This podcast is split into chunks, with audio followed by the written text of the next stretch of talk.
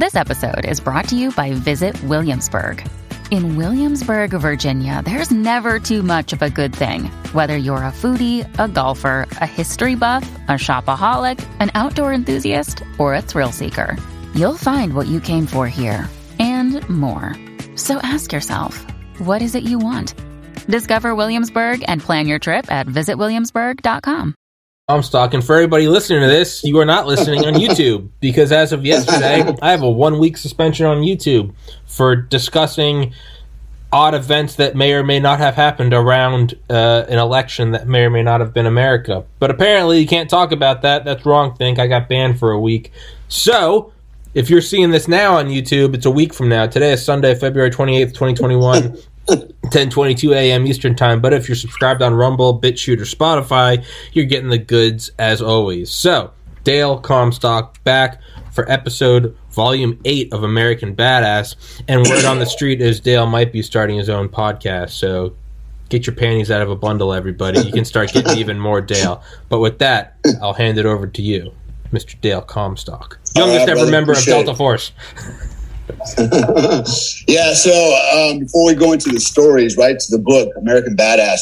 Tonight, I'm, if and if you, if any of you out there have the book, uh, American Badass, we're going to talk about uh, the chapter that covers Malik Marin, um, and then the Deer Hunter. But before we go into that, I want to say a couple things. Um, first of all, if you're just now tuning into this podcast in this series of where we're covering the book, my book, American Badass, um, and you want to know a little bit more about me, go back to, to volume one, and uh, and I talk a little about my background. That way, you know who I am. Um, second part. So this this is kind of funny, right? Because I just have to put this out there because I talk a lot. I talk very fast, and I have I have a lot of energy, but I never always had a lot of energy, right? I was kind of an introvert until around 30, 32, and I kind of popped out of my shell, probably because I was more confident in myself.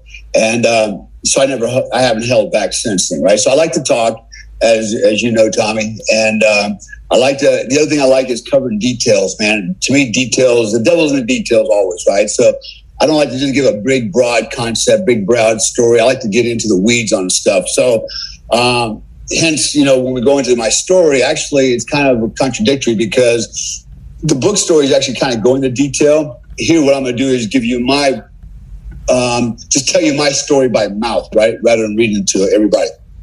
But before I go there, um, a couple things happened to me the last couple nights that I thought are important. One, I'm, for everybody that's listening out there, I'm calling you from Bali, Indonesia. I have a home here. I have an office here. I have a business here. I have a home in Panama City Beach, Florida, so I can move back and forth. Tonight, again, I'm calling you from Bali. And I tend to work late at nights. Why? Because the time change, right? I'm 13 plus hours ahead of Eastern Standard Time. So when it's my nighttime, it's your morning time over there. And so for me to do any stateside business, I have to usually work later at night and early in the morning, right? So um, I'm usually in my office till at least midnight, one o'clock, two o'clock, sometimes three o'clock in the morning before I go home. I'm back up at 7 a.m. to uh, you continue on. um, so the last couple of nights while I was sitting here looking at my, my computer, man, um, I started getting messages like on Facebook, Facebook Messenger, which by the way, I've been banned for 30 days on Facebook, but at least they let me have Messenger, right? Um, but uh, they won't let me post or like anything or anything else, right? And, and I just got to say this, man. The reason they the reason they banned me literally was because I said, quote, I thought only Americans were that dumb, unquote. And it was labeled hate speech. I'm like, wait, I'm an American. So matter, really, you know, Doesn't matter. I know, right? I know, right? So anyway, so I got banned for 30 days, but um, I did get I do get messages across Facebook Messenger, and uh, and I also get emails. But I got last couple of nights, I had two guys contact me. Um, one guy was hurting, a veteran, wanted to talk about uh, you know he's got some things going through his mind right now. Is uh, you know obviously he was feeling a little suicidal. Um, he's dealing with a lot of stuff, and uh, you know, just kind of wanted me to kind of talk to him and see if I could kind of, you know, uh, you know, brighten up his day a little bit, right? And then I had another guy contact me. He goes, "Hey, man, what do you do? You know, when you have a family member that commits suicide, and uh, how do you deal with that, right?" So, interestingly, um, on the second one, I know exactly what that's like. So my my grandfather on my German side that I was very close to, grew up with, um, You know, I mean, he was my grandpa, man, and, and we spent, you know, I love my grandpa. And one day he ended up committing suicide out of the blue. I got in a big argument with my, you know, with my grandmother and and uh, disappeared. My dad, my uncle found him hanging from a tree down at the river where my father, grandfather, and I used to always hang out and walk together, you know. And so, um, you know, that was kind of a shock, man, at my age, you know, like, whoa, you know, it took, it, I really never got over it per se. It was always a seed in the back of my head, you know. And, um, and interestingly enough, as I got older and I got to joined the military, I ended up going through the unit. Um, we were constantly being evaluated by psychologists, right? Um, we had several in-house psychologists and they were constantly testing us and tweaking the machine, you know, making sure that we're not, uh, you know, we're not, uh, you know, malfunction, so to speak, right? So we'd have to get our annual mental checkups. And I remember one day, the psychologist, um, he was reading my profile and he told me, he goes, you know, he goes, you have all the characteristics of someone that is potentially suicidal. And uh, I got to tell you, man, you know, that was kind of, uh, it's kind of shocking because I know what happened to my grandfather. And I thought, man, is it genetic? You know, maybe, maybe, you know, yeah, maybe I'm inheriting a, a trait for this, right? And um, makes me more prone for it.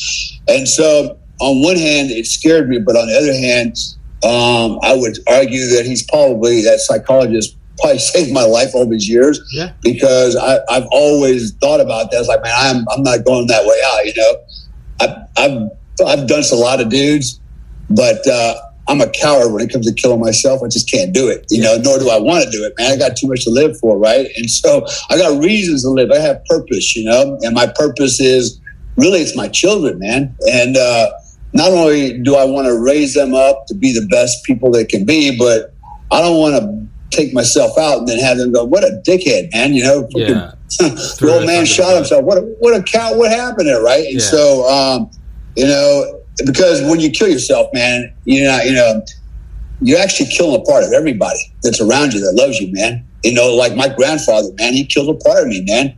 You know, my our love together, man. It's like wow, and I've, I've still got, haven't gotten uh, over that. And what's interesting is when I look at his pictures, I look just like him now at his age wow, I grew up to look like my grandfather. Yeah. Not my father, but my grandfather, you know.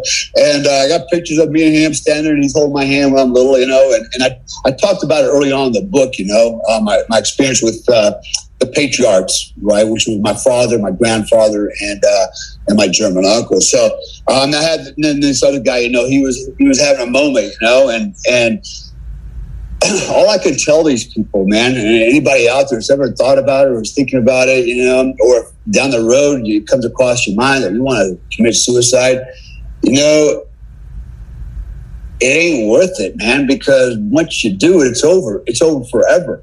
You can't, you can't, you can't do a redo, man. Yeah. And uh, and life, life gets better.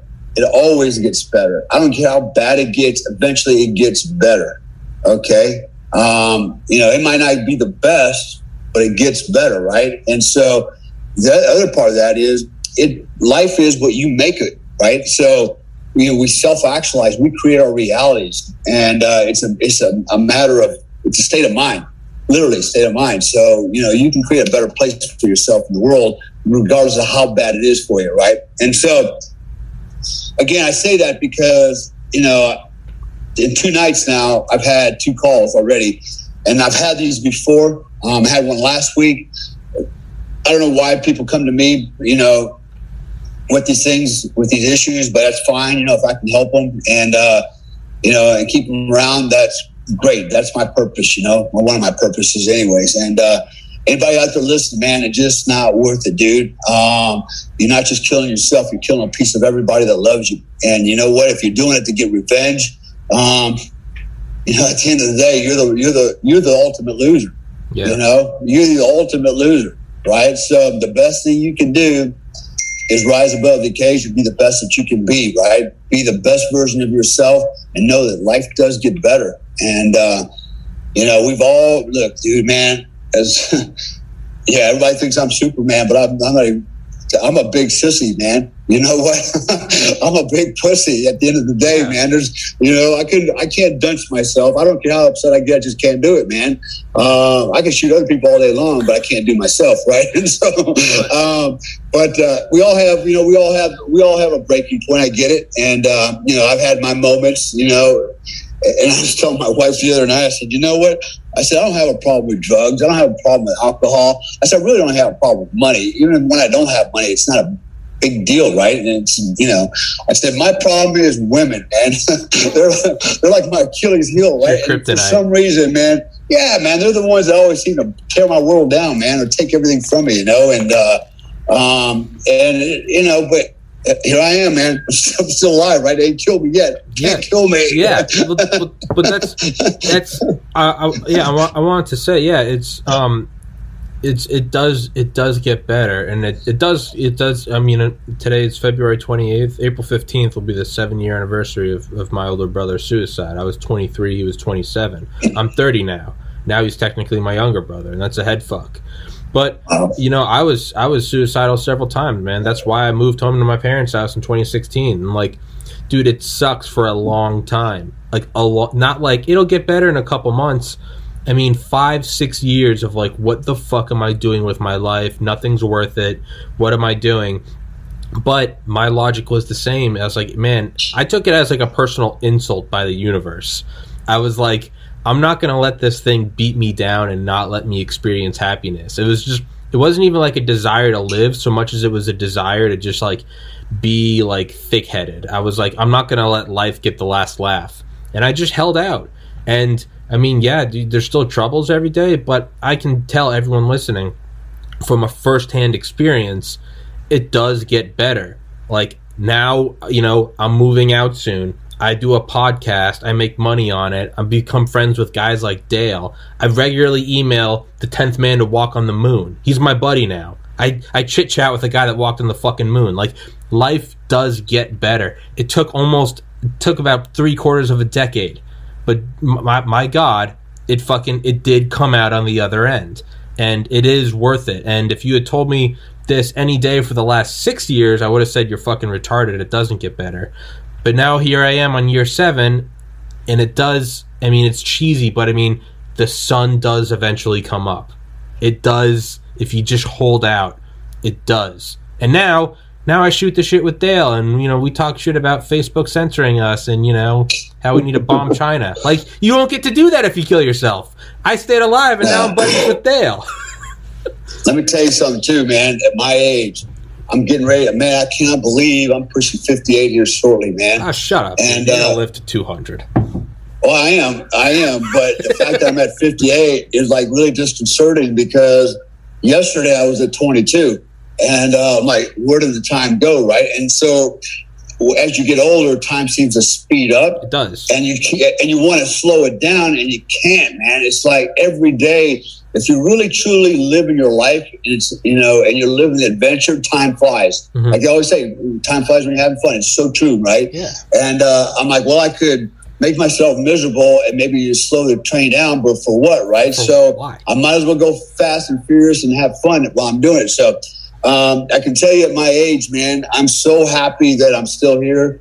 You know, I'm still that one, I didn't get killed anywhere along the way. Two, I didn't kill myself. That'd be even more tragic, you know. Uh, but um, there's so much more to life to experience. And if you're younger than me, you, you have no idea, man, what's possible and the reality that you can create. So, um, you know, there's you know, there's guys out there that I get it, man. They, they have their issues for a lot of different reasons. Sometimes it's women. I've been through that, man. You know, uh, I never thought that a woman could, you know, control my happiness but it happened. And when they walked away and took my happiness, you know, I was a freaking, you know, I was a freaking train wreck. But I've learned a lesson, right? Never put your happiness in the hands of somebody else. Mm-hmm. Make yourself happy and just be happy with other people. And if they're not around, you're still happy because you make yourself happy, right? So I've learned that important life lesson, man. Always make yourself happy. Do not ever depend on someone else to make you happy. I always hear that shit. You don't make me happy anymore. It's not my damn job to make you happy. Your job is to be happy. Make yourself happy and be happy with me. If you can't be happy with me, move on out. And yeah. that's the thing about women, man. They're like buses They come along every couple of minutes, right? Um, now, the, my kids, the kids are different, right? The kids are the constant. They never come and go, man. And that's the that's my center of my universe. And I mentioned the word purpose before. They are my purpose. Another day is here, and you're ready for it. What to wear? Check. Breakfast, lunch, and dinner? Check. Planning for what's next and how to save for it? That's where Bank of America can help. For your financial to-dos, Bank of America has experts ready to help get you closer to your goals. Get started at one of our local financial centers or 24-7 in our mobile banking app. Find a location near you at bankofamerica.com slash talk to us. What would you like the power to do? Mobile banking requires downloading the app and is only available for select devices. Message and data rates may apply. Bank of America and a member FDIC. Um, to to raise them, to mentor them, to be all you know, to be everything that they would you know that they would hope that I would be for them as a father, right? And so when I do eventually die from natural causes, or you know, freaking in a gunfight with a bunch of bank robbers or some shit, you know, that when I do check out, they go, "Man, that my dad was a hero, man." And they sing me praises, right? Yeah. Um, and then there's other guys that you know that have issues with uh, you know their wartime experience, you know. And uh, look, everybody deals with things differently. I'm not knocking anybody, um, but we all have our different our different demons, you know.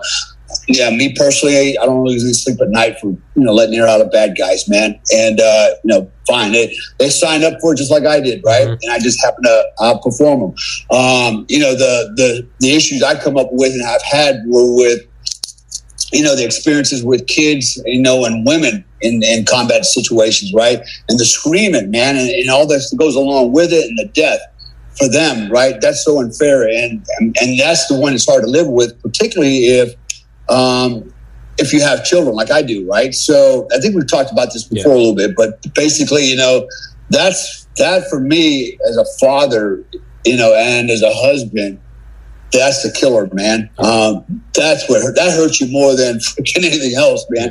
It's seeing the you know the crying and screaming and the tears and the fear, especially in little children, man. Um, it's just so wrong, right? And so everybody has their you know has their issues. You know, some of it's watching your guy next to you, your buddy on your team, you know, get, get, get smoke checked next to you, like holy shit, you know. I don't have that issue, not because I don't care about my my friends or anything like that, but I know that all my friends, when we signed up, we agreed to, the, to do this, and and we knew the risk, and we accepted the risk. And I know that all my friends that were with me, or you know, that went to combat with me, in one way or another, that that were that were killed. I'm not gonna say they died with a smile on their face, but they died doing what they wanted to do, right? And you know, that's a better way to go out than suicide. If you can't go out in combat, you know, go out natural causes doing great, wonderful things and, and leave behind a legacy, you know? And so, I, you know, I talk about my coaching. So one is, what is your purpose? Define that. Most people don't even know what their purpose in life is. Two is, uh, what do you want to, how do you want to be remembered, man? You know? And so those, if you can, if you can establish those two things right there, you basically set a compass heading for life to get you from here to wherever hell you want to go that, to that, to that happy place. Um, anyways, so I just want to kind of start with that real quick for anybody else out there listening. And, uh, you know, feel free to contact me. You know, I don't care, Facebook, any way, you know, I'm all, you can see, I'm easy to find, right? Just message me. And uh, if you need to chat about something, you know, I'd, I'd rather talk to you than have you, you know, do something stupid, you know? And, uh, you know, it's just not worth it, man. I know everybody says that. It's not worth it, man. It's not worth it, man. But, you know, it really ain't worth it, you know? And It's we, not. you know, It's really somebody talk some sense to you, you know. Um, Yeah, it's, You know, it's it's really I'm not. here for you. Yeah, it's really not worth it, man. Again, as someone that Uh-huh. lost a brother to suicide, it's like life can Yeah. be shitty. Life can be shitty for several years. Life can be shitty for five, six, seven years. But it, I mean, dude, I bet if you could talk to my brother right now, I would guarantee you he'd be like, "Fuck, like why did I check out?" Like life's life can suck for a while, and it can suck. It can suck for half a decade. It can suck for a decade, but like it does eventually open up. And it's and you know what? If it never opens up guess what? You eventually get to die anyway from natural causes. So it's like you get to check out anyway like yeah, so just yeah i'll put i'll put dale's instagram in the uh, the description and stick it in the comment. So um so yeah, if anyone Yeah. wants to reach out to Dale, do so. Yeah. And uh, It's, uh, I think it's official American Badass. Yeah. Bill Comstock, official Yeah. American Badass That's- Instagram. Yeah. that's where I contacted you last year. I was just like, "Hey Yeah. man, we do my podcast." I'd be delighted. I was like, "Fuck yeah!" You know, you know, you know who made it my account was my daughter, my teenage daughter. She came up with the whole thing. Hell yeah. Dad, you need Instagram account, official American Badass, you know, and somebody you. actually yeah actually some uh, i had a hollywood uh, movie producer contact me not so long ago he goes dude you should he said you should have a million followers on instagram I go, yeah i just don't pay attention to social media and, uh, and I, I really haven't been really trying to promote myself per se and uh, he goes you know what you need to do he goes you need to find a little teenage kid to do your instagram account for you it'll make you freaking famous you know I said, Exactly. yeah probably right They, they figure this shit out more than me. Dude, there's some kid contacted me the other day. He's got some channel on YouTube where he just puts out memes. He's got a quarter million subscribers, and he messaged me and he goes, "How do you not have more subscribers?" He was like, "You talk to Delta Force guys, you talk to astronauts, you talk to," and I was like, "I don't fucking know." I was like, "Apparently, I need to stop having genuine conversations with intelligent people, and instead, I just need to start making memes because he has a quarter million." And I was like, "Jesus Christ!" But hey, Well, the other part of it is time, man. You know, it takes time to build that following Yeah. too, right? It's not overnight. So, you know, I just haven't paid attention to it over all these years, and uh, and now I'm kind of getting. It's like okay, I'm, so I'm way behind the eight ball. But I'm gonna catch up, man. You know, um, there's guys out there. I'm gonna overrun them, man. Down the road, Goggins and all these other dudes Yeah, that are will. out there, man. Yeah, you. Um, You're gonna, yeah, you're, But, gonna, uh, you're gonna overrun Goggins and Jocko. I'm gonna overrun Rogan, and uh, we'll be at the top of the pile. And they won't, be yeah. they won't be able to ban us because we'll buy our own radio tower and our own internet connection. They won't be able to ban us. We'll we'll have fucking we'll buy we'll buy Elon Musk's satellite internet. They won't be able to ban us. You fucking coming at you live. It'll just be nothing but politically incorrect shit. Dale teaching you how to shoot down range. I'll be screaming obscenities.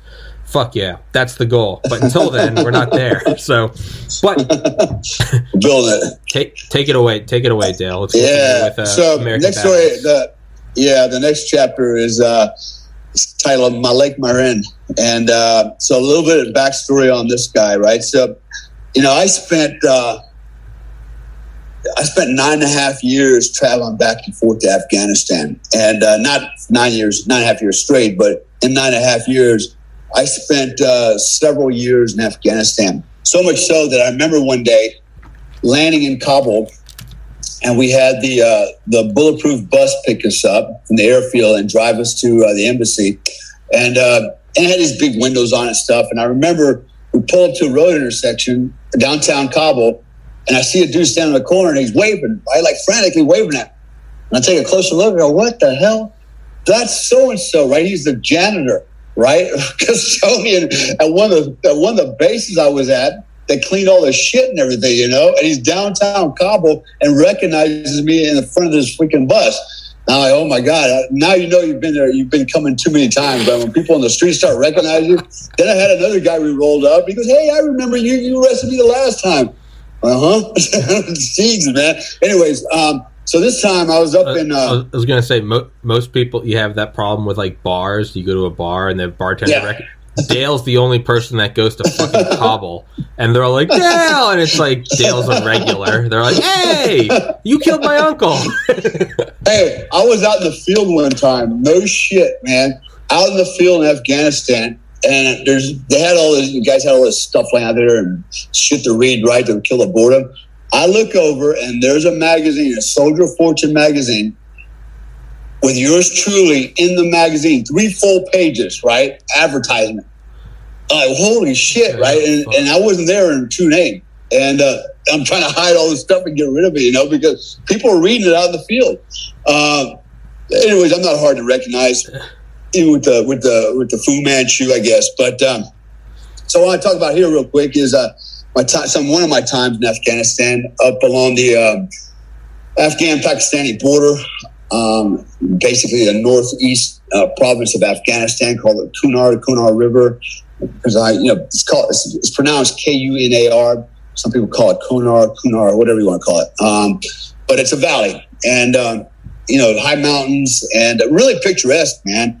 You know, I remember the first time I went up there. I think it was 2003, and we went up into uh, the Chagall, which is a valley. And I got to tell you, man, we we did a, a, foot patrol up into the Chagall. We were going to try to link up with uh, one of the villages, uh, the elders there, and just basically do what we do, man, and that is go there, win hearts and minds. You know, try to collect some information. You help us, we help protect you, type thing. We and we give you stuff. You know, uh, you need band aids, you need medical stuff. You know, we, we got all that for you, right? So that was kind of the intent, but the the objective is win hearts and minds. You know, win favor from these people that will now give you information, intelligence, and uh, things you they, you know you will need to help you know uh, prosecute uh, you know prosecute the war.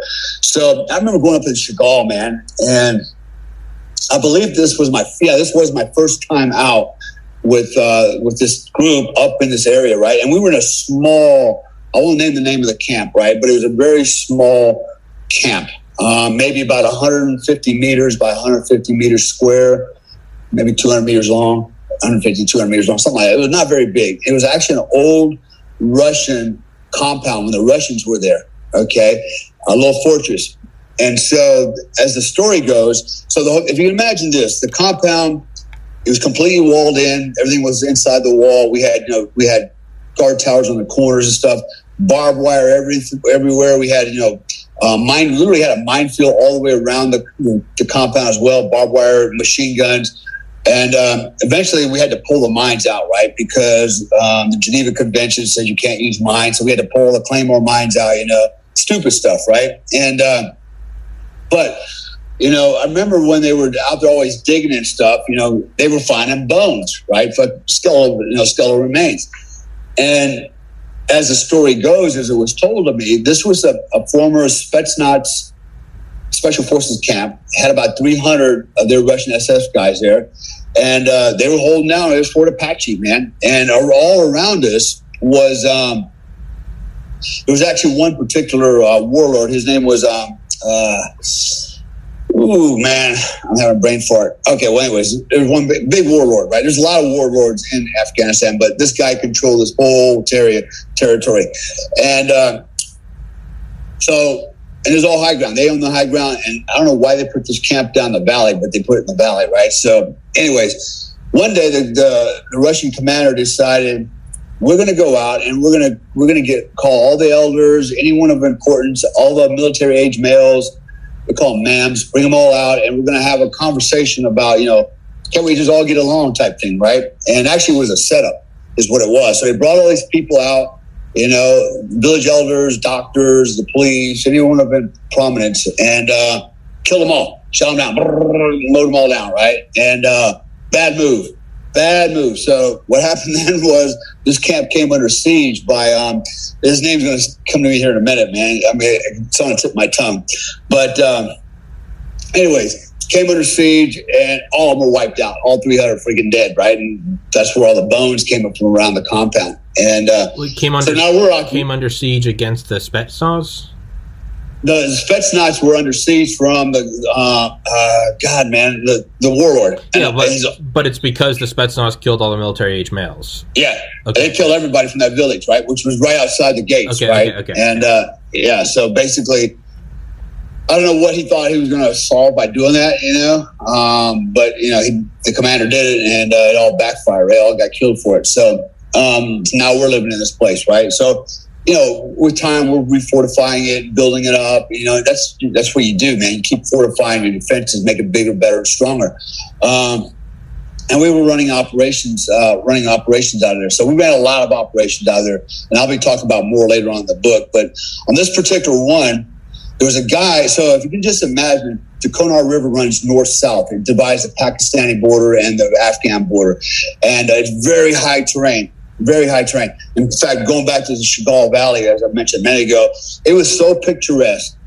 I mean, it was when I went there. It was January, February, March, and uh, oh my god man just green rolling mountains man like uh, you know uh, it was like uh, lords of the rings type stuff man. You know just beautiful scenery and flowers and meadows and you know, poppy fields yeah. and, and uh, you know and running streams and little villages you know it was really cool.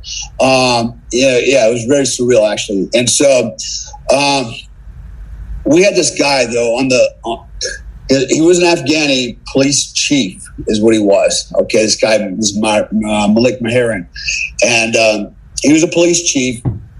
However, um, we also know that in Afghanistan there was the formal government, and then there was the shadow government. Right, the shadow kind of government ran everything in the shadows, right, and so. This guy was the chief of police for the ANP, the Afghan National Police, in that in that province, and um, he had a lot of troops under him, right? But we also know that he's working both sides, right? He's on the part of the shadow government too, subverting, you know, the formal government, et cetera, et cetera. That's what goes on there, right? A lot, a lot of games, man. Just you know, a lot of. I mean, this how it is how it works. So this guy was pretty clever. Um, he came up on our radar as you know the guy we need to get because we knew who he was and what he was doing. But what he had done, he was on the on the east side of the river. And on the east side of the river, there's a valley running um, further east, west east. And he was up inside this valley in the low ground. He had a home up there, right? And by the way, these homes are not like you know, you know, like a typical American home. These are compounds. They're they're mud wall compounds. They're little fortresses, little you know, little castles. That's how they live there. Actually, that's how they live here in Indonesia. Everybody's got a wall around their house. Even my villa, man, it's all completely walled in with about an eight, nine foot wall in it, right? Um, so, anyways, um, so what this guy was doing, and there was only one bridge across the river, probably within 20 kilometers north and 20 kilometers south. Um, and fortunately for us, the, the bridge was about six kilometers south of our camp. And so all we had to do was drive six kilometers south, you know, bang a left turn, go over the bridge, and then we're on the other side of the river, and then go up the river maybe three or four kilometers, bang another right, and we're inside the valley where he stays.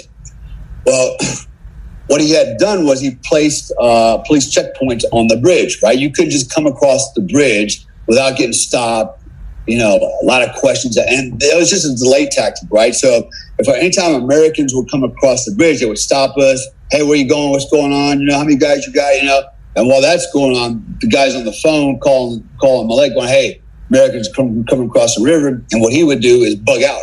He would take off, knowing that he might be, you know, the target that night. And so that was, and so it's impossible to catch this guy because of that, right? And so we wanted him pretty badly. And I remember thinking, okay, how are we going to get this guy? And, um, and I figured it out one day you know, we tried several times, dry hole. He kept getting away. I said, I got it. We're gonna we're gonna get this guy. So here's what we, what I plan.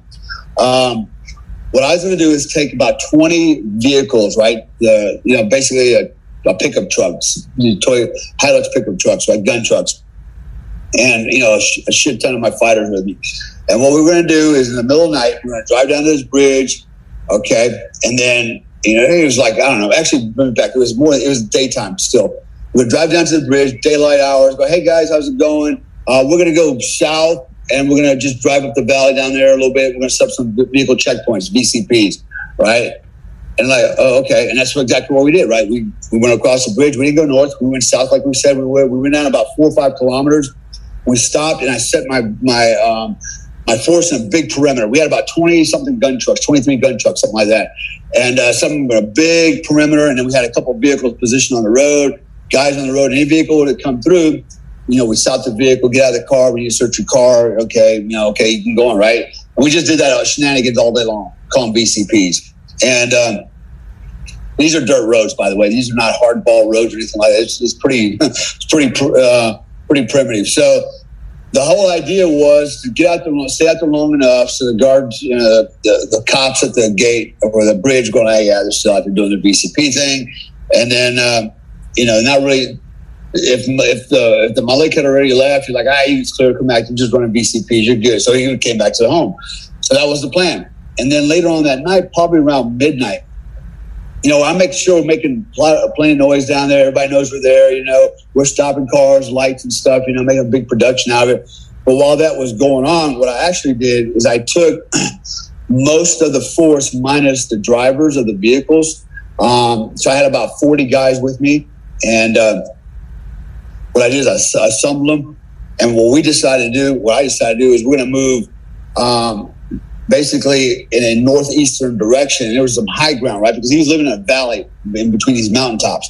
And so what we're going to have to do is move northeast and then climb this mountain, right? Come over the top of the ridge and then come swooping down the backside of the valley and then circle him, right? So he couldn't get out. And the other thing I had to do was I brought another special forces team um, across the bridge at, at we call it H, H hour hit time, right? Um, what they had to do was come across the bridge, and as they came across the bridge, they basically, you know, pulled guns on all the guards and the police, locked them up, arrested them, you know, and then so they couldn't make the phone call. And then what they did is once they did that, they came in and blocked off the mouth of the valley, right, with their vehicles. So now we had to, you know, basically in a fishbowl, right? So, you know, that's exactly. So we ended up on this ridge line. We stood up on, we stayed up on the on the high ground till a certain time, and then the plan was when his lights went out in his in his uh, you know in his compound, knowing he's going to bed down. That's when we were coming to get him. We already knew that the front had been locked down. We had eyes on the target, so we know he didn't squirt or get out of the target. And uh, you know, we had him we had him wrapped up. And uh, so a bunch of weird things happened, though. Um, one of one of the weird things that really happened, which we couldn't figure out, was this Cobra helicopter shows up. So we're up on the high ground.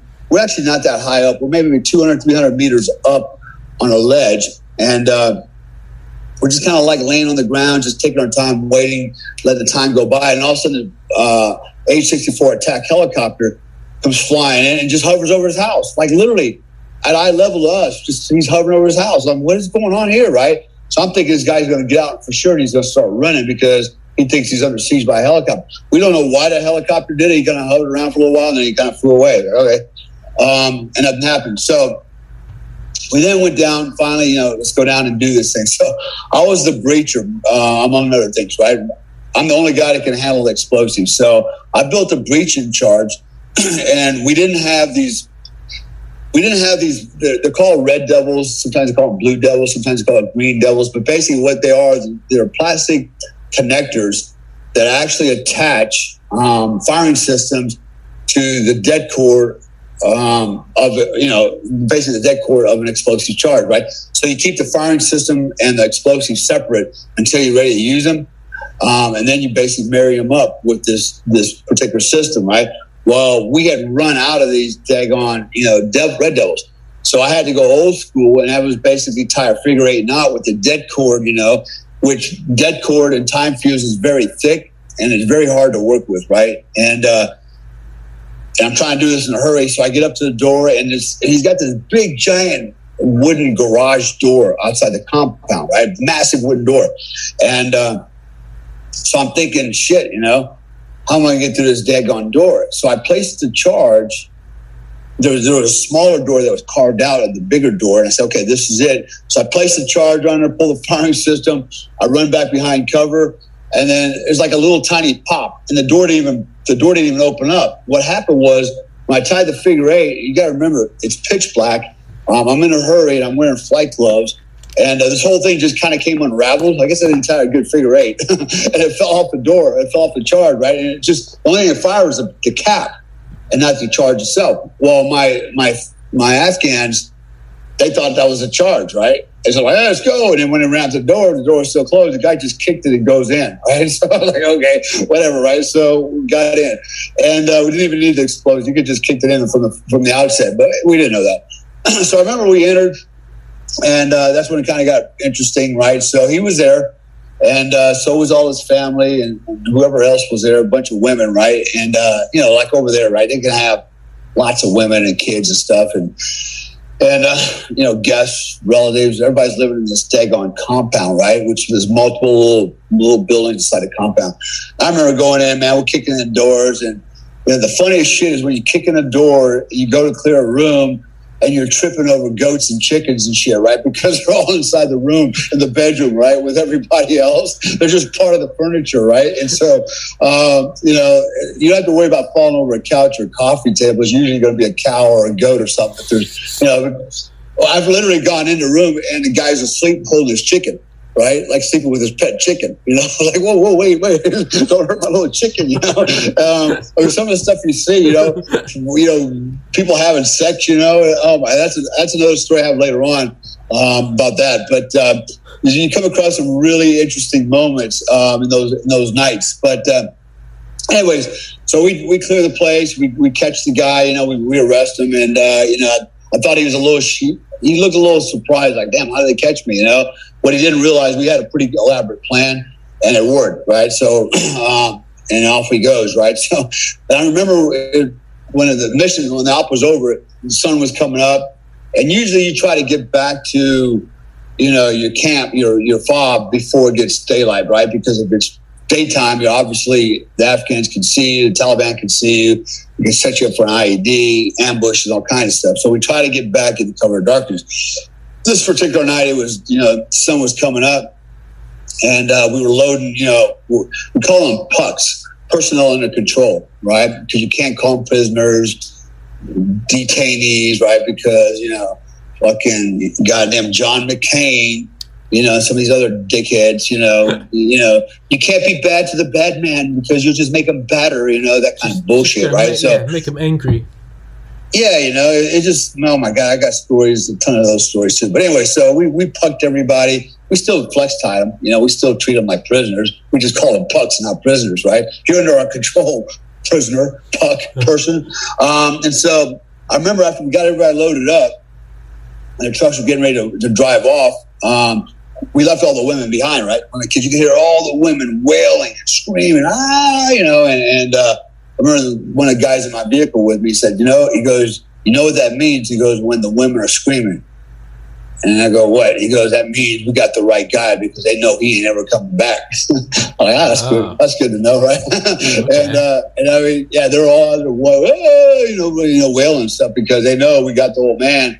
And he ain't coming back. So, um, anyways, uh, that was uh, Malik, man, Malik Marin. And uh, it was a fun mission because the way it went off, you know, and uh, it, just showed that, man, we had a good plan. You know, we, we used a ruse, made them believe we were going to set up a VCP to the south. You know, we really played it up. And then little did they know in the cover of darkness, you know, I took about 40 Afghans and we lined them up, got a, you know, got a head count, got a nods going, pitch black, and silently snuck off into the desert, up into the mountains, you know, and climbed the mountains, got to the other side, surrounded the place, you know, and then uh, it was it was it was a great plan, man. And then SF guys at certain at their time came across the bridge, put guns on the on the police, locked them down, handcuffed them, took their phones, and uh, and then positioned themselves at the mouth of the valley. So he, there's no way he scored now. And we actually had a, a, platoon of Marines that were coming in on the other side on the far ridge, and but we had a guy break a femur one of the Marines break a femur, so they kind of got delayed. They were kind of there, but they weren't there. But you know, the, that guy, if he would have run, he would have never made up that mountain anyway. So we, we were still good. Um, but perfectly executed, went really well, and uh, you know, we got our we got our guys. So, um, so that was one of you know one of my experiences there. There's many of them up there, but uh, the next one I want to go into the next story. Um, Hold on, Dale. Let me, let, let me piss. uh, Shut up, right. Dale. Shut up. Always pissing, man. I told you, you got to get one of those one of those piss tubes that race car drivers have, man. uh, anyways, so the next story I'm going to go into is uh, the next chapter. Is, it's called a deer hunter, and um, anyways, uh, it's a little. Uh, it's a little. Uh, it's. I think it's kind of funny, actually, um, what happened to me, and uh, so by virtue of being a fact that I was in the Delta Force, um, I spent almost almost ten years there. You know, it was inevitable that at some point during my tenure in the organization that I would be a part of the selection team that would actually select, uh, assess, select, um, and uh, not well, yeah, assess, select the new recruits. Right, my job was to help facilitate the the, the process, the training, um, or the selection course. I keep saying training. That comes later. So the course, I, I, won't name where it's done. I can just tell you it's up in northeast uh, United States, very mountainous terrain. Um, it's, it's, actually not really a secret where it's located, but again, just so I don't get myself in trouble, um, I'm not going to mention the actual location. But um, so my job, and I, I was a cadre three different times, and as a cadre, you know, there's certain things that uh, we had to we had to do, and it was not negotiable. So the Delta Force selection course, let me just start by saying that I've mentioned it a couple times before, and I'll say it again for all the viewers, new viewers, is very unique in that if you go to look at the Navy SEALs, the BUD/S School, right, or some of these other courses, special forces, everybody goes through as a group. You know, you see them on they're running down a beach with a log or a boat, you know, rolling the sand. Yeah. You know, and it's a group. It's really a group um, effort, right? It's just can you keep up with the group? And guys fall out, they go ring the bell, and they're done. Delta Force selection is the most unique selection course in the world. Why? Because every man is selected based on his individual merit. Okay, first of all, um, nobody's yelling at you, nobody's encouraging you, nobody's smiling, everybody's stoic. You don't know what the standard is. You're just told to do the best you can. Whatever that means, do the best you can. When's it going to end? When it ends. How long do I go? Until we until it ends, right? And so, and just keep doing the best you can, right? So that do the best you can physically and mentally every day, day in and day out, takes its toll because the first thing that goes is your body. Uh, if you're doing the best you can, your body's only got so much um, endurance in it before it starts to break down. Your knees start to go out, everything starts to hurt. You're losing weight, um, and then and then what happens is your mind starts to go right, and so um, all the stress and pressure you're under, you put on yourself. Nobody else is putting it on you, right? They just they just put you out the truck, say, "Have a good one." What's the standard? Do the best you can. Yeah, let you it, let it eat, let your own mind eat you, kind of. That- That's basically what it does, right? So, and I, so example, in my selection course, when I went through, there were 110 of us that were selected army wide. 110 army wide that were in this course. Um, of the 110 that started the course, six of us completed it, and three of us were selected. Um, I was the youngest guy ever to make it to the unit at the age of 23. So that gives you an idea. You can't you can't apply for selection, right? You they they No, so they ask Yeah, you. basically, basically what happens is a recruiter comes around, they give a recruiting briefing, um, and then if you think you're qualified, you like to try, you turn your paperwork in. Actually, what they normally do is they already canvass the military, all the records. They go, okay, all these guys are qualified. They send a letter to every unit, go, listen, we're going to be at your camp your base, and at this time, um, and it's a requirement, you have to send us all these guys on this list because they are qualified to come to our briefing. They don't have to sign up, but they have to come to it, right? So they come to it. So I already kind of been um, pre-screened, right, just to come to the to the briefing, and then if they like it, they go, "Yeah, I want to try out." Then they go to the next phase, which is another another another background investigation that doesn't include the assessment selection process, right? So it's a staged process. It's very lengthy. It's a long time to get through it, um, and uh, and very few people actually get through it on the other end. Very few, very small numbers. Happens a couple times a years, and that, and that is it. So that's what makes it so different and unique. And you know, people ask the question, well, you know, um, what kind of man, you know, does Delta Force select? You know, and the, the easy answer is the best man. And actually, it's I've heard it couched the right man. Okay, it's the right guy because you know here I am, 23 years old, the youngest guy ever, 10 years younger than the average guy that goes there with four years of military experience out of the 82nd. Um, and here I am. Yeah. Um, so, you know, um, I was fortunate. You know, I, I worked very hard to get there. I earned it. I know that. You know, I trained like a crazy man. But, um, anyways, so what I wanted to go with is so I ended up going. So I forgot to Delta. You know, in a squadron over the years. Eventually, you know, we would have to support um, the training selection and training detachment, right, where they would run these courses. And their job was to go to this other country, this other straight state, and run this this course, right, which was a lengthy period of time. And they needed a squadron, a troop out of a squadron to come support it. So my troop was tasked with it a couple of times, you know. So I had the opportunity to go up there and now be on the other side of the fence. You know, we're not the student, but now I'm actually the cadre, and I'm the guy with the straight face all the time. You know, not yelling at you, not winking at you, not smiling. You know, straight straight face, asking where you are, where you going. Have a good one. You know, and uh, and it, it, was a lot of fun. Um, it actually was a lot of fun times that I did it, but. Um, one time, so something, this is where it gets kind of interesting. So in the morning, we would pick up our students at the formation. They got their assignments, right? Um, you know, and they were told what vehicle to get on. They got on the vehicles. And I think we had, on average, I had 10 guys in my vehicle. Every pickup truck had 10 guys, and they were covered, so they didn't know where they were at, where they were going. And uh, everything was a secret, right? And so we had to drive them out to their uh, drop off points, right? We call them RVs, rendezvous points. Okay. And from that, the RV, they got their grid coordinates, they got all their information, where they had to go from that point on, which is all cross country, you know, mountainous terrain. You can't use trails or roads. Okay. All that's forbidden. Um, you got to literally go overland with your rucksack and your gear with you. And you don't know how far you're going. You just know how far the first leg is because we already told you that but you don't know what the time standard is, and you don't know how many of these legs you have all day and night, right? It's going on like forever. And so when you're wondering how fast do I go, yeah, it conserve energy versus you, you don't want to go too do slow. The best you, do the best you can, right? And so, and for and for most guys, it's like, well, I better go as fast as I can because I don't know what the minimum standard is, right? I don't know if I can afford to walk, maybe, yeah.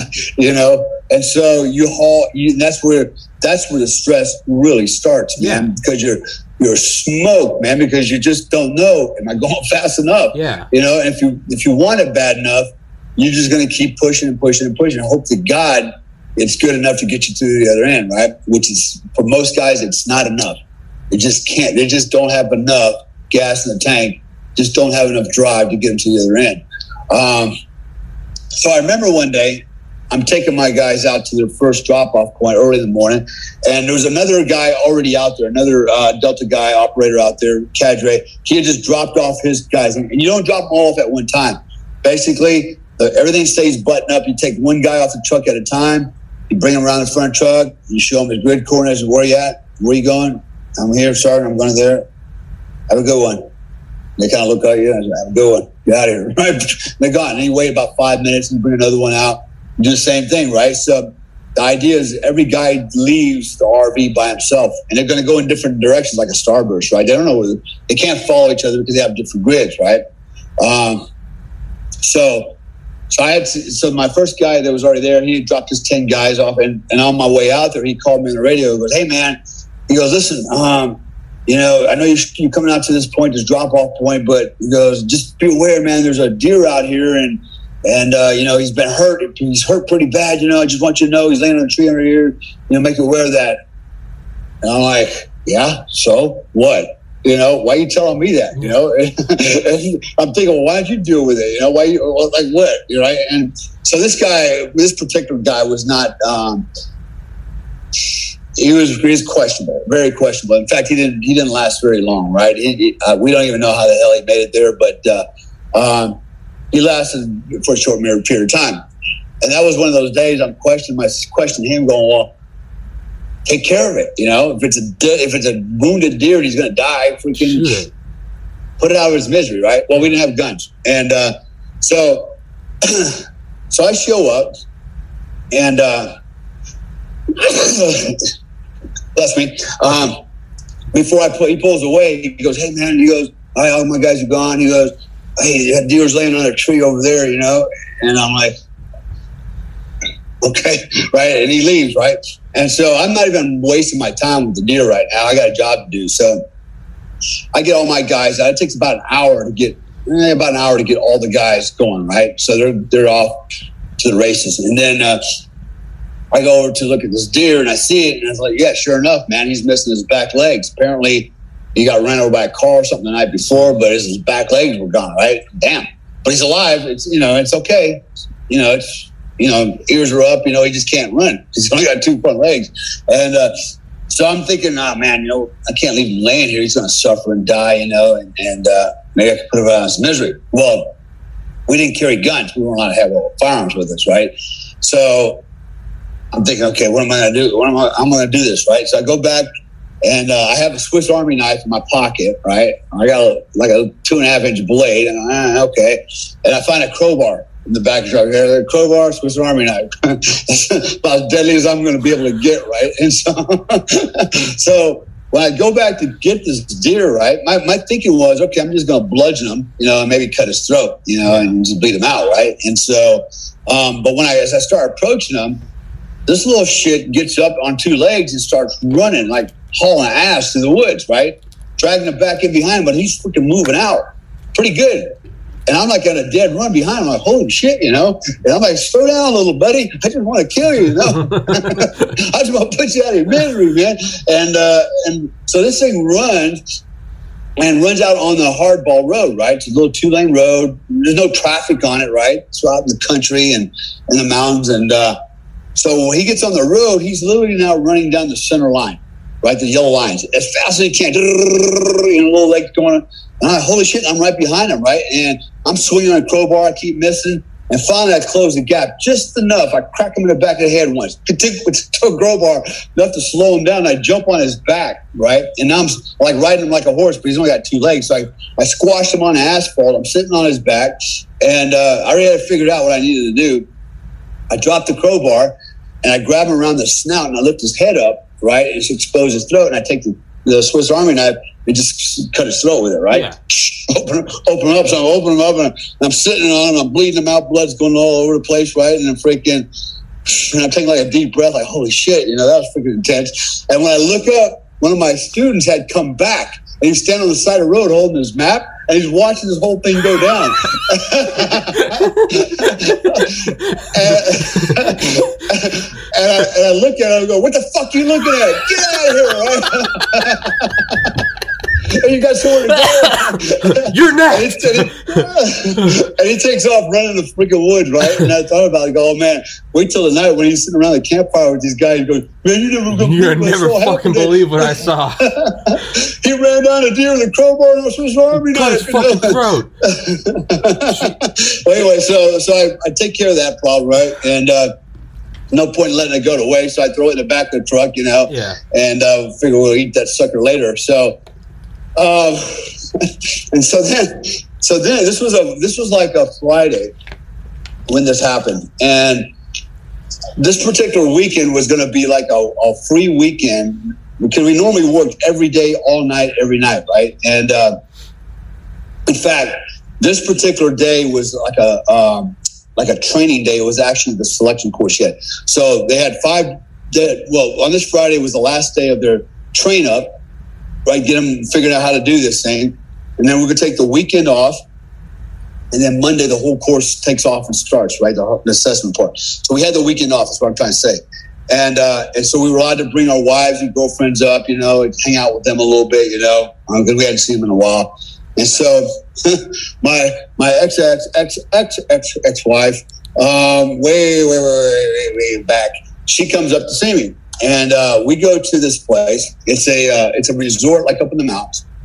And uh, we're like, hey, why don't you just get a room up there and we'll hang out up there, resort area, beautiful, you know, mountainous terrain, and and uh, you know, freaking uh, spend a weekend together. Mm-hmm. So, um, so so she shows up, and I'm driving a red Mustang GT 5.0 at the time. Right, it's all tricked out, man. Mag wheels, you know, I pretty hooked it up, man. It's my pride and joy. And uh, you know, at freaking we're, we're at the we're at the resort, and then I think it was uh, Sunday morning. We were leaving the resort, and it was a, like a really narrow two lane road, right, coming out of the resort to the wood, you know, and and you couldn't drive very fast. I mean, the max speed was probably twenty five miles an hour, and uh, so and there's these you know deer crossing signs everywhere. So I'm aware there's a lot of deer out in this area, right? Big, big damn deer and uh, big damn deer. That's like big ass deer, but they're big damn deer. And uh, and so uh, so I got my wife in the car, and my Mustang's red, and so I'm deliberately driving slow down this windy road, and all of a sudden these two deer come out, right, bucks, big ones. The first one comes darting out and runs right in front of my car to the other side of the road. And right on his heels is the second one. Now I don't know what this guy was thinking Rather than run in front of my car, he runs right into the car and he hits my front quarter panel. And he hits it so hard that when he hits it, he launches straight up in the air to the point where we can't even see him through the windshield, like up in the air like a rocket, right? And when that happened, my car was red. He took all the paint off the red, the red paint off, and it kind of like somehow sprinkled on the windshield. So it looked like red blood on the windshield, right? And uh, he crushed the quarter panel um, the rocker arms. He slashed my tire, literally slashed the damn tire. Um, he he went up and then he came down. He landed on my roof, slid down the roof and pulled my mirror off, knocked off the quarter panel, the rocker panel on that side of the car. Right, it, I mean, it was a, a serious collision, man, and uh, and he just demolished my car, and he hit me. I didn't even hit him, and so and my ex-wife was just freaking out over there. I think she was my girlfriend at the time, and uh, she was my wife because she was my girlfriend. I probably wouldn't have married her after that. but so she's freaking out over there, and I and I'm I'm like freaking out, right? And there's deer is by my car window, driver's side window, and he's like on two back legs, and his leg, you know, front legs are like, you know, it's like a stallion. He's up in the air, you know, legs are going, you know, crazy. His tongue sticking out. He's got the, he's doing the, the moonwalk backwards, you know, the electric slide, and he falls down at the edge and down the other side to this, this ravine. And uh, by my wife's like lost her shit, right? Like, oh my god, you know, ah, you know, and and I'm not freaking out. I'm, but I'm actually kind of mad because he just jacked up my car. And so I throw it in park. I take my seatbelts off. I get out. I walk over to the edge. I look down. And there he is, laying there. Right, and he's he's hurting, man. He's done, but he's still alive, right? Mm-hmm. And he's, I can see him. He's breathing, and his tongue sticking out, his eyes rolling up. And uh, ah, fuck I got to put him out of his misery. So I go back. My wife gets out of the car. Ex-wife gets out of the car, and uh, I go to the hatch, lift the hatch up, and I'm digging through my my uh, toolbox, and I'm looking for. I know I had a um, um, a box cutter back there. That's what I was looking for, right? And because uh, again, I didn't have anything else. Yeah. I don't even know if I had my Swiss Army knife with me, right? So I knew I had a box cutter back here with me. So I'm digging. I find the box cutter, and as I'm digging, my wife, my ex-wife's like, "What are you doing? What are you looking for?" I go, "I'm looking for a knife." And she goes, "For what?" I go, "So I can cut his throat." Right? Because I'm thinking, could put him out of his misery, cut his throat. Yeah. And she was like, For what? He didn't mean to hit your car. and I said, What? I said, uh, maybe I mean maybe I need to cut your damn throat, right? because what the hell are you talking about? She didn't get it right. I'm I'm going to kill this thing. But yeah, it's suffering. She's yeah. like, "Well, he didn't mean to hit your car." Like, Jesus, right? Are you kidding me? Not, yeah, so by the time I, it's not revenge. It's not like fuck this deer and hit my car. I'm going to cut his throat. It's injured. Oh my god. Yeah, so I go over there, and by the time I get to him, he's already dead, right? And then all these, all these freaking country boys show up, and uh, they're like, "What's going on? You okay?" Ah, deer killed, you know. And I'm like, "Hey, can we, can we have it?" And it was a big deer, man. He had rolls of fat on him, man. It was a big freaking deer, man. And they had to be smash my car up like that.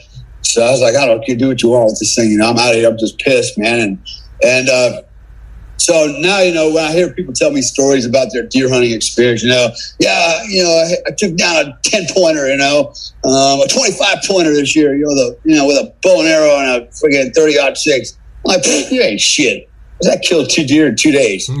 one with a car, but I maneuvered my car in front of a deer so he run into it and kill himself. and, and one I ran the other one out of the crowbar and the Swiss Army and cut his throat. Match that story, right? Like what? It's like so the, those are my deer. it's like the comedian Ron White. He's like my brother. He's like my brother's out hunting deer, and he's like I'm out in the bushes with my rifle. My bullet's going 1,800 feet a second. And Ron's like, Ron's like, my car is going 60 miles an hour with a horn on it, and I can still take him out. It's kind of the same thing, yeah. right? well, anyways, that, that, was my little experience there, um, you know, with the with the deer. And uh, I'm not a hunter per se. Not you know, I don't go out hunting animals. Not that it's nice. I just don't do it. I don't yeah. have time for it. But uh, but the two kills, man, two days, two deers, man, freaking without even a damn gun or a freaking bow and arrow, man. that, the first deer story is that that must have freaked out that guy. That guy probably still tells that story. Like, man, those Delta Force guys are fucking crazy. Oh yeah, and I didn't. I wasn't nice about it because he caught me by surprise. Yeah. literally standing on the edge of the road, about twenty five yards away, right? And he's holding his map, so he got lost in what happened because um, he shouldn't have been there. He should have been going the other way. So his obviously he had double back, got confused. He's looking at his map and compass. He looks left and he sees me freaking taking out a deer with a crowbar and a Swiss Army knife. And I think he's just stunned. Like, holy shit, right? And, and he's just standing there, just kind of like, you know, almost catatonic. Like, after I get done doing my, I don't even know he's there yet, right? I'm get done, I'm holding the thing and bleeding it out, you know, and, and I realize I'm in the middle of this road you know, a truck can come around here any minute and do the same thing to me that it did to him the night before. Apparently, he got ran over by a truck, you know. And uh, and I look up and there's a guy standing there, and He's looking at me, and I look at him, go, what the fuck are you looking at? Get out of here, you know? Ain't you supposed to be on the road? You want to be a Delta operator? Get moving. so, so he fucking scampers off in the wood. You better fucking run or I come after you too, goddammit. You're next. Um, anyways, um, so anyway, those are a couple more chapters. Uh, next week, I was going to go over a child's help for a father's profit. Um, kind of a sad story, actually, but uh, you know we'll continue to march with uh, with my time in uh, yeah. you know in Afghanistan. Um, so, anyways, I, it looks like we're about an hour and a half into it already, It was crazy. We're pretty fast tonight. Well, I think because we started off with the suicide thing, you know, Yeah. we talked a little bit about that. Yeah. I, thought, I thought that was important, man. It is. Um, it, it is. You know, it's, people when people reach out to you, man, you know, and people you don't even know, and they're reaching out for help, you know, then you know, you got to help, man. And and so there, if two guys can reach out to me in two days, I'm sure there's a lot more guys out there thinking about this and probably listen to this podcast. And uh, you know, all I can say is don't do it, man. Do not do it. It's Don't do it. the way Yeah. I look at it. The way I look at it is when when people reach out to talk to you about feeling suicidal, is it's kind of like water spilling over the top of a dam. It took a lot of water before it finally spilled over. So when Yeah. someone finally comes out and they're like, "Hey, man, uh, I, you know, can I talk to you? I'm feeling suicidal." It means that it's been welling up for months or years, and it's finally Right. spilling over. So you got to remember the little bit you see, whereas you're just like, "Oh yeah, sure, man. What do you want to talk about?" That person is probably at their like at, they're at the end of the rope when they Yeah. finally reach out. So that's why I, it is important to talk about. And it's why I always try to like when someone does reach out to me. It's why I always like stop everything I'm doing and I talk to them because it's like when they're finally talking to you. It, I mean, it's the tip of an iceberg. Like, you, there's a lot behind it that finally pushes them Yeah. to talk. So, I mean, Yeah. it's an, yeah, but yeah, primary. I mean, it, it is such a simple answer, but it, just don't fucking do it. Just hold out. It's okay to be miserable. You can cry. You can be angry. You can do whatever, but you, you can't undo it. You can't undo it. You can't undo it. Yeah. It's, it's it's a permanent. It's I know it's like a cheesy quote, but it's a permanent solution to a temporary problem. And you're not just killing yourself, man. You're killing other people, a part of everybody else. You know, I, I had a high school friend of mine grew up. Um, I remember she committed suicide. She jumped off the Oakland Bay Bridge, not the San Francisco Bay, but the Oakland Bay Bridge. Same in high school. It's like, what were you thinking, man? You know, she's a cute little girl too. I know. I mean, I'm not gonna mention her name, but I haven't forgotten her name. I haven't forgot what she looked like. You know, that was a long time ago, but uh, left an impression. You know, knowing that she jumped off that damn bridge and killed herself. Like, wow. And I go on and on and on. You know, it just uh, you don't forget. You just don't forget, right? And so that that little that that stays with you, and uh, it kind of haunts you. And it's that negative energy I always talk about. That you know we don't need to have that in our lives, but people. Uh, when people kill themselves, that's what they're doing. They're giving you that negative energy, like a seed. You go and live with it, you know hmm because I'm not going to live with it. Now you get to live with it. It's just, it's just, it's just wrong. You're not hurting nobody but yourself. And you, you know, I mean, you're killing yourself, but you're hurting everybody else. And ultimately, you know, you may not be killing other people, but you're hurting them for no reason. And uh, your revenge is actually not even revenge because at the end of the day, you're the loser. You know. So ah, it sucks, man. But uh, anyways, um, It is. It is. That's Uh. that's one thing. You know, therapists will or suicide hotline people will. That's what they're coached on. Is they're like never tell someone that's suicidal like, hey, you're just going to hurt everyone around you because that doesn't make them feel any better. And it's true, but at the same time, I can tell you as someone that you know lost a, a brother, like I have nothing but love for him. The reality is, is you hurt everyone around you, and I I- Absolutely, and, man. like I'm not trying to guilt trip anyone, but man, like you, you hurt an unbelievable amount. You hurt everyone around you, and who knows? I mean, maybe it's I don't, I don't know. I can't obviously I've never pulled the trigger, so I don't know. But I mean, you you destroy everyone around you, and and I don't think they ever fully recover. I think you just kind of learn to cope with it. It's it's brutal. It's just just hanging.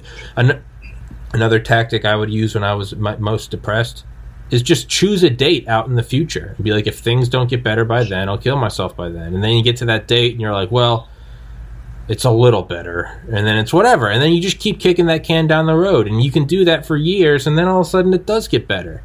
You just gotta you gotta play games with yourself.